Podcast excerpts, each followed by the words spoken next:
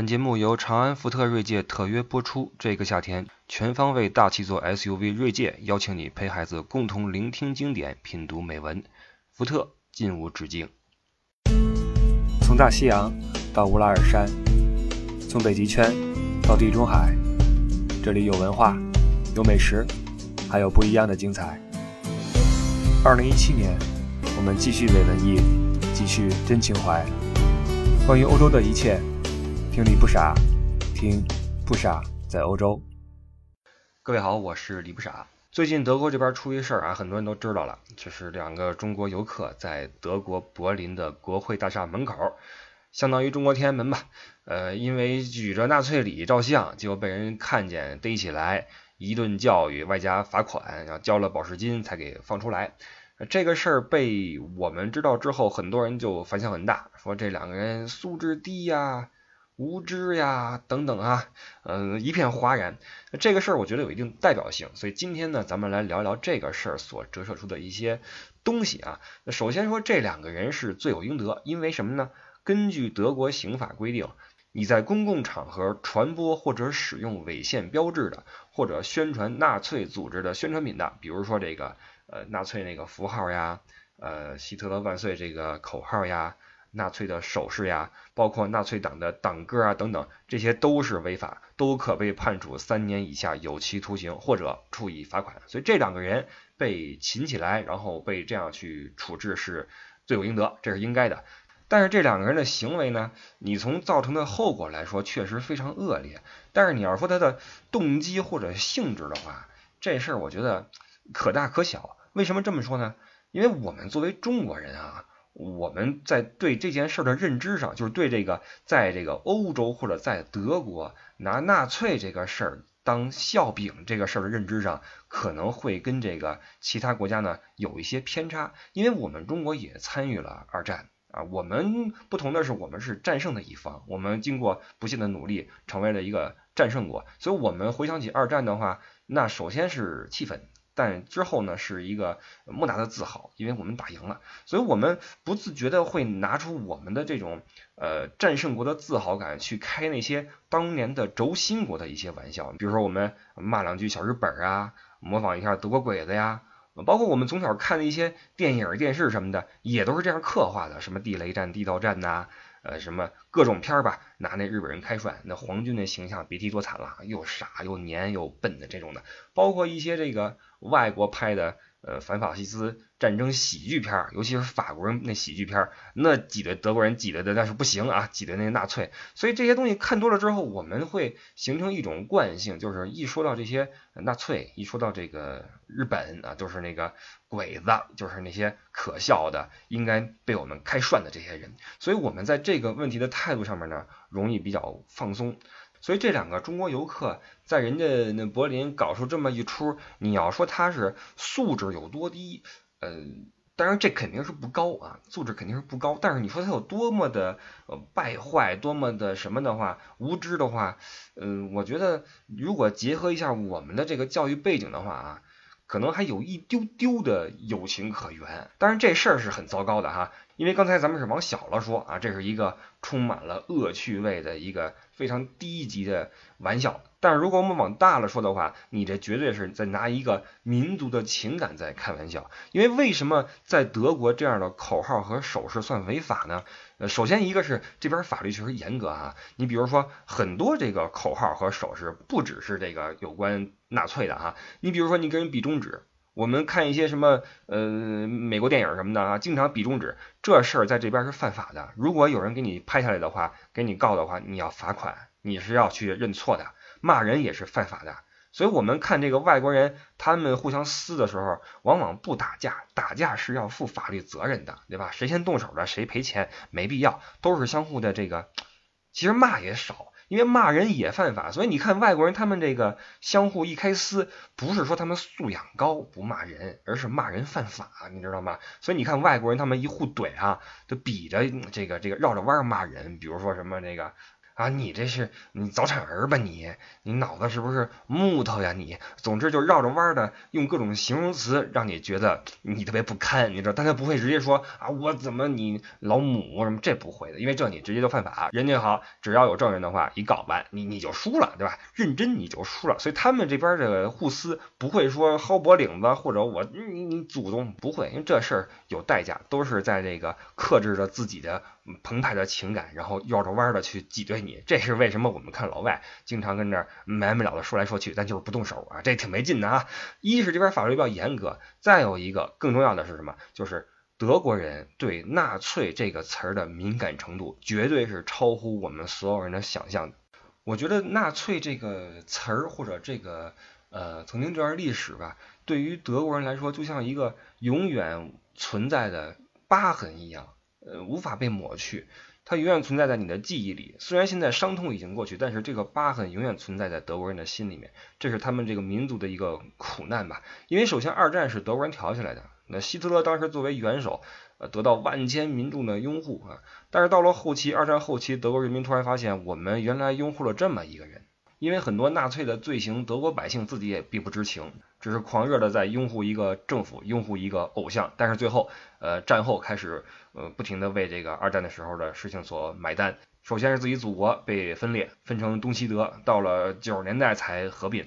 而且德国在战后的国际地位一度是非常的糟糕，因为你给世界带来苦难嘛，尤其你这一圈邻居，什么法国、荷兰、波兰、捷克，什么奥地利，你打了个遍。所以战后，不论是从德国政府到德国的老百姓，都是觉得抬不起头来，因为我们做了这么错的事情。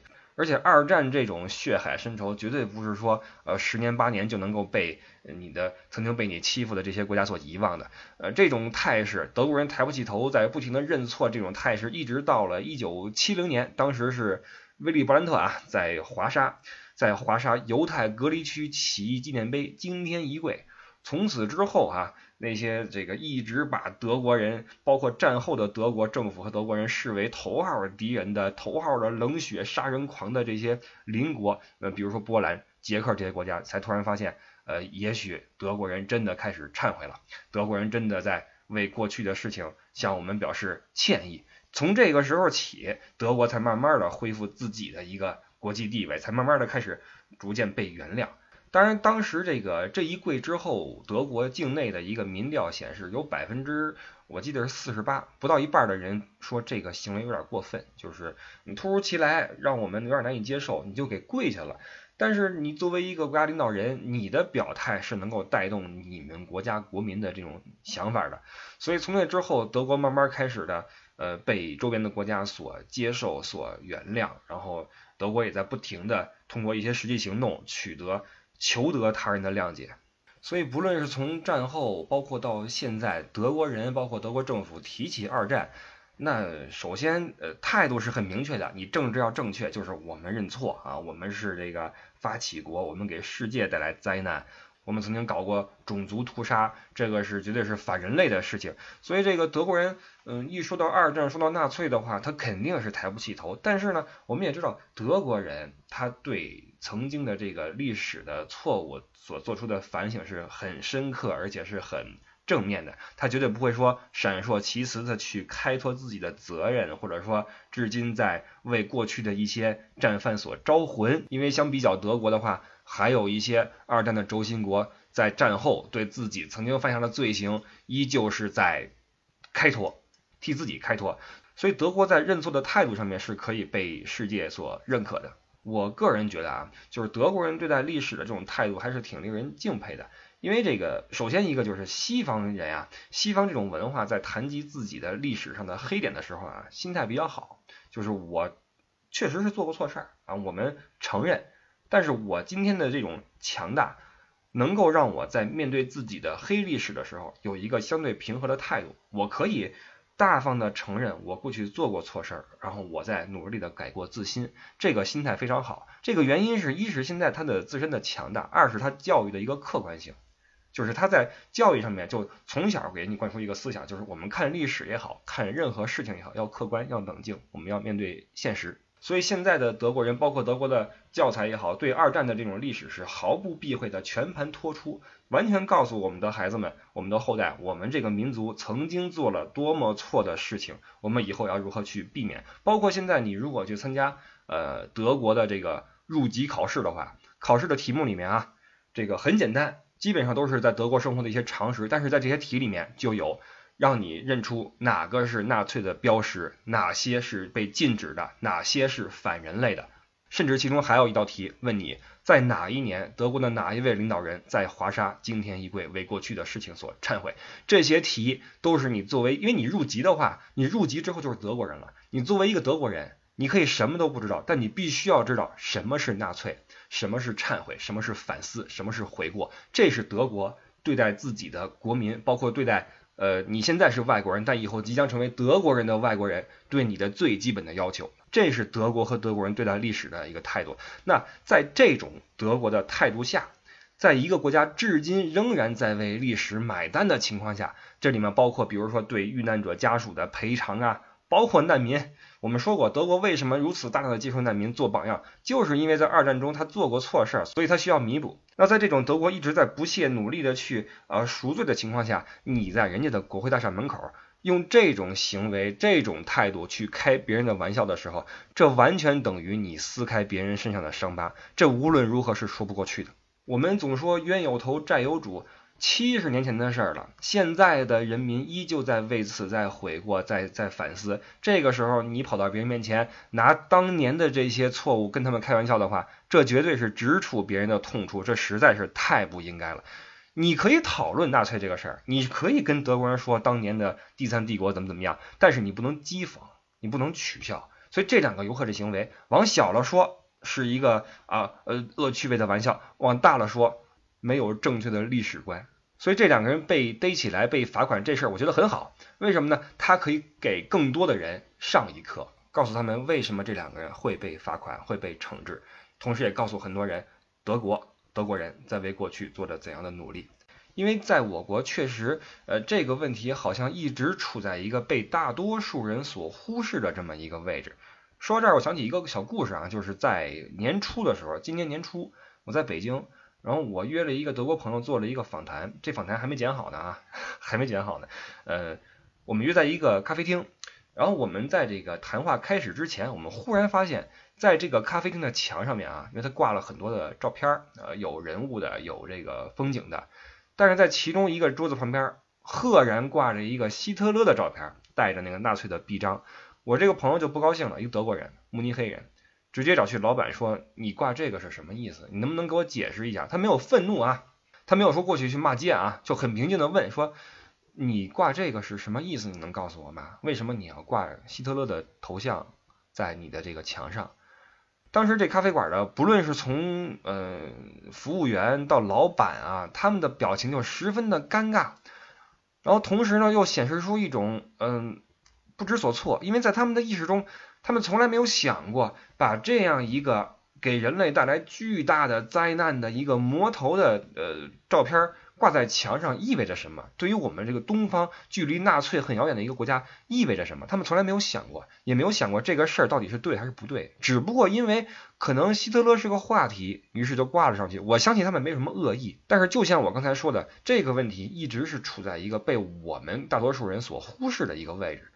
我想起我小时候好像也犯过一个类似的错误，就是我小学几年级我不记得了，应该是很小的时候，呃，放学没事干，然后可能因为看了一些电影吧，嗯，跟家拿一个纸壳本儿啊，咔剪出一个圆形，上面画了一个那个纳粹万字符，拿透明胶贴在了左手的胳膊上，然后四处招摇过市，我说我希特勒，我是希特勒。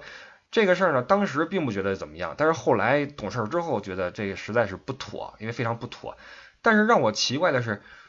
直到今天，在中国依旧有许许多多的年轻人，依旧在以希特勒为榜样，以希特勒为偶像，动辄把这个什么党卫军、什么第三帝国、什么装甲师、什么呃挂在嘴边啊，虎式坦克，完全在为第三帝国在招魂也好，或者在在做宣传。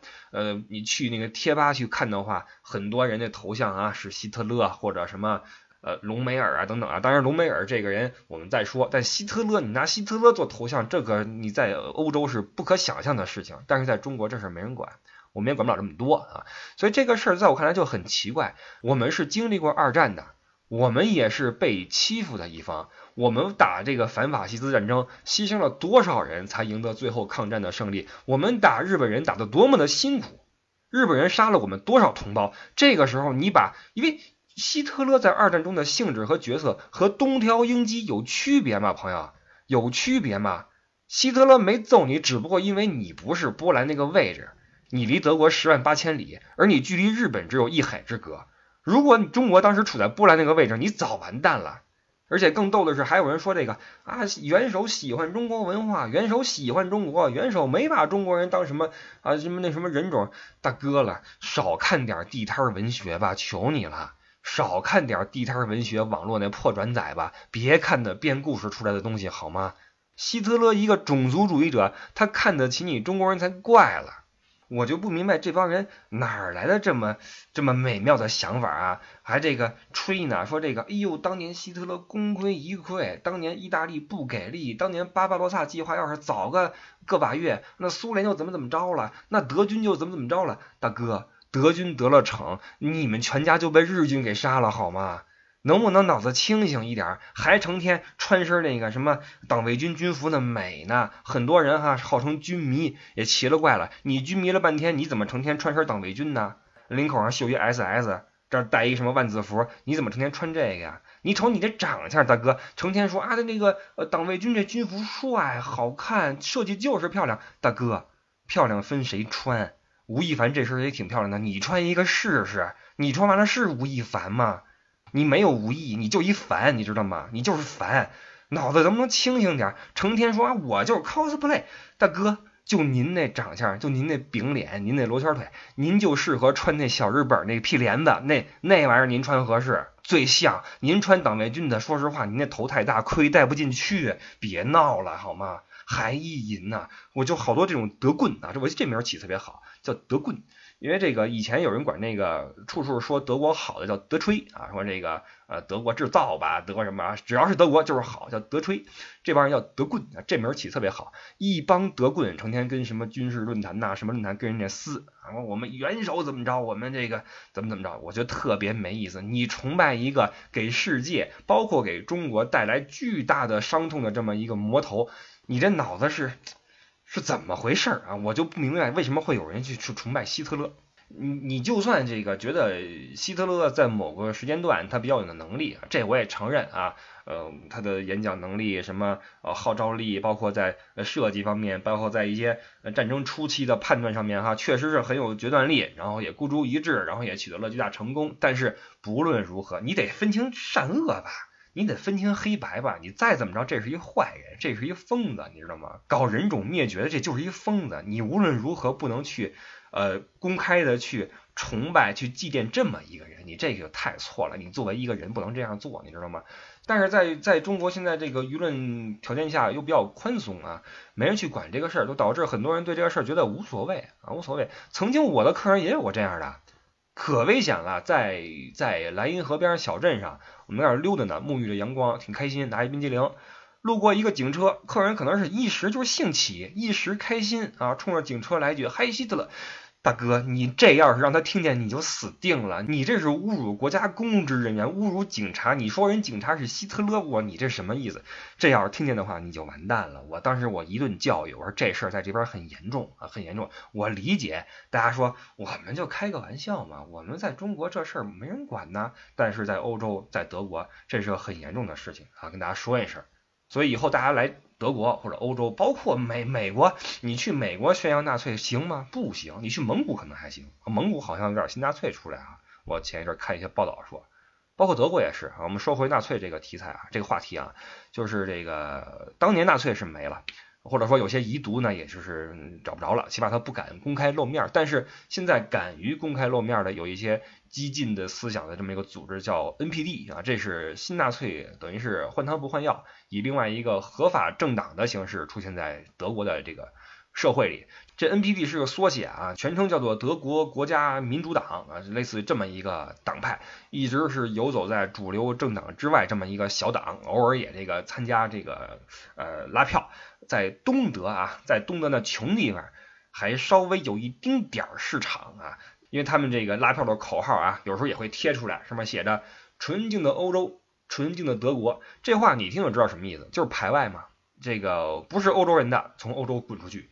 不是德国人的，从德国滚出去，就是一种极端的排外的一种一种思想，只适合什么人呢？念书少、没本事、还懒，只适合这帮人去去去相信。因为你作为这个，比如说东德，它经济发展比较缓慢，他这个人啊没念过什么书，然后又这个这人呀没念过书呀就容易愤怒，知道吗？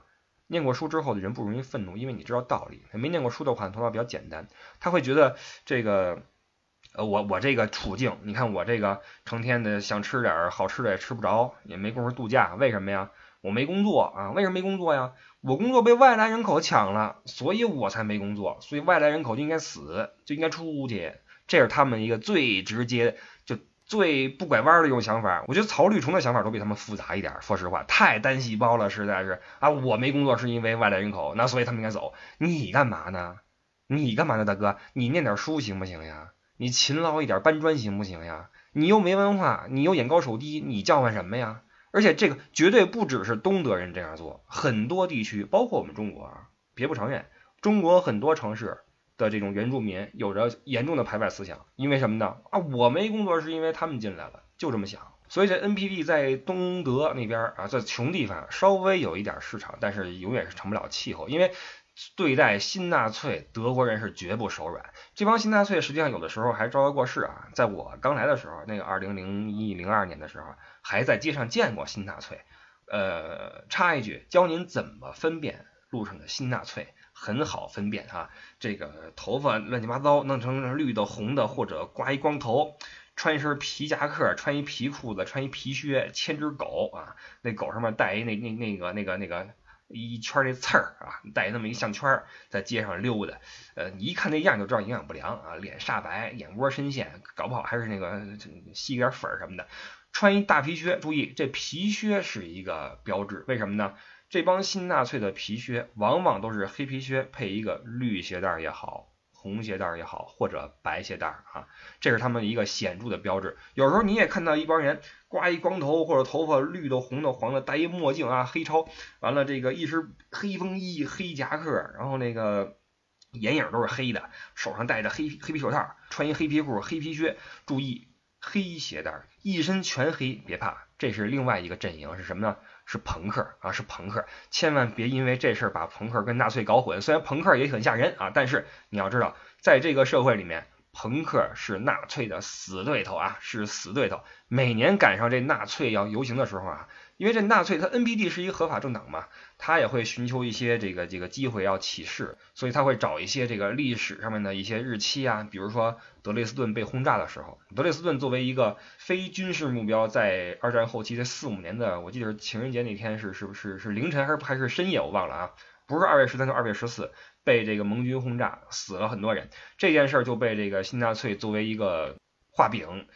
隔不几年就要在德累斯顿搞一次这种纳粹大游行，或者说我们这个 NPD 的游行，我们为这个平民申冤。其实申冤是小，闹事儿是大。然后一到这个时候，什么人就出来了呢？当然平民会出来啊，平民会出来说，因为老百姓对于纳粹深恶痛绝，纳粹害我们德国害的还浅嘛，你们这帮人就应该从这个地球上消失，你们这种思想就应该消失，这是德国人的想法。所以每次新纳粹一闹事儿，呃，德国的市民啊手拉手上街去这个声讨。注意啊。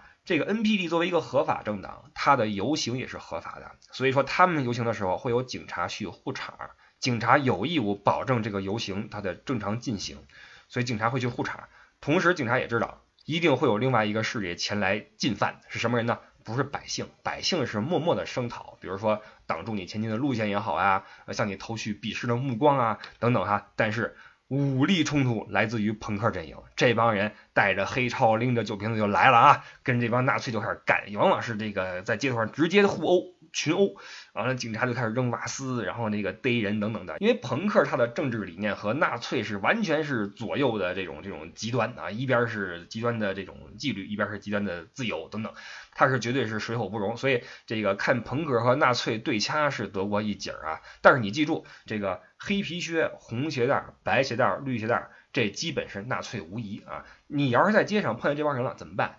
这个尽量就别理他们，因为这帮人啊其实特别怂。只有在他们的人数大于等于你们这边人数的时候，他才可能跟你这边，呃，稍微嚣张一下。一旦人数呃示威，他是肯定屁都不敢滋的。这就是新纳粹特别怂的一帮人。然后国内我看到有人还小德棍啊，还学呢，学那个那个皮鞋上面弄点红鞋带什么的，我也不知道他知不知道什么意思，在那瞎学啊，没办法。不过近几年这些新纳粹不怎么见了。我刚来的时候，十几年前那时候还挺常见，在东德嘛，一些小破城市挺常见。包括我们后来考语言考试，有一地儿叫科腾啊，你听这名儿科腾，那地儿好像还是一个新纳粹总部。我们跟那儿考的语言考试，那块儿还听说曾经有黑人被打过，还打的还挺厉害的。但是我们去的时候没事儿，然后考完之后就走了，去西德了。后来再也没怎么见新纳粹这帮人。媒体上当年还老说什么光头党啊，那个有一定的年龄的朋友可能知道哈，当年老说光头党，现在也没人提了，发现没有？没人提了。你说这个，我觉得他们也挺挺挺悲催的。你成天说这个啊，纯净的欧洲，纯净德国好。现在你看这难民乌噜噜全进来了，你还催什么呀？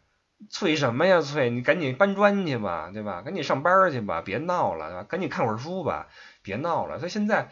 也不知道是媒体转移视角了呀，转移这个注意力了呀，还是这帮群体就慢慢人少了啊？随着这个社会发展，这帮人现在不怎么见到了。然后还有一个是，呃，如何分辨一些他们的口号什么的啊？因为新纳粹的成员喜欢用 H H 这两个字母作为一个一个一个标志。这 H H 什么意思呢？就是我们常说的一个这个呃纳粹的那个口号啊，就是 Hi Hitler，就是这希特勒的打头是 H 啊，Hitler。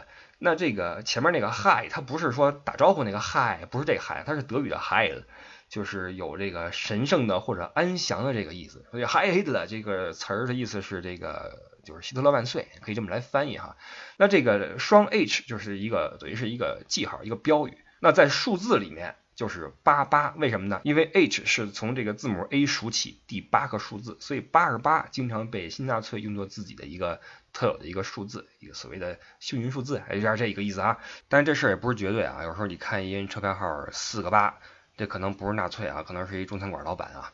所以这个从红鞋带也好，双 H 也好，或者八十八也好，你能够看出一些新纳粹的一些这个这个这个记号。所以说这种东西说白了。一句最俗的话啊，邪不压正，这玩意儿怎么说它也是反人类的。不论你是搞不搞这种种族清洗，你这种排外政策、激进的呃集体主义思想，说实话，早晚要被这种外来的精英所拆散。因为这个社会永远属于勤劳的人，永远属于有智慧的人，他永远不会服务于又懒惰又愚蠢的人。所以，这种纳粹思想的话，在人类一些特定的历史时期曾经兴起过，但是。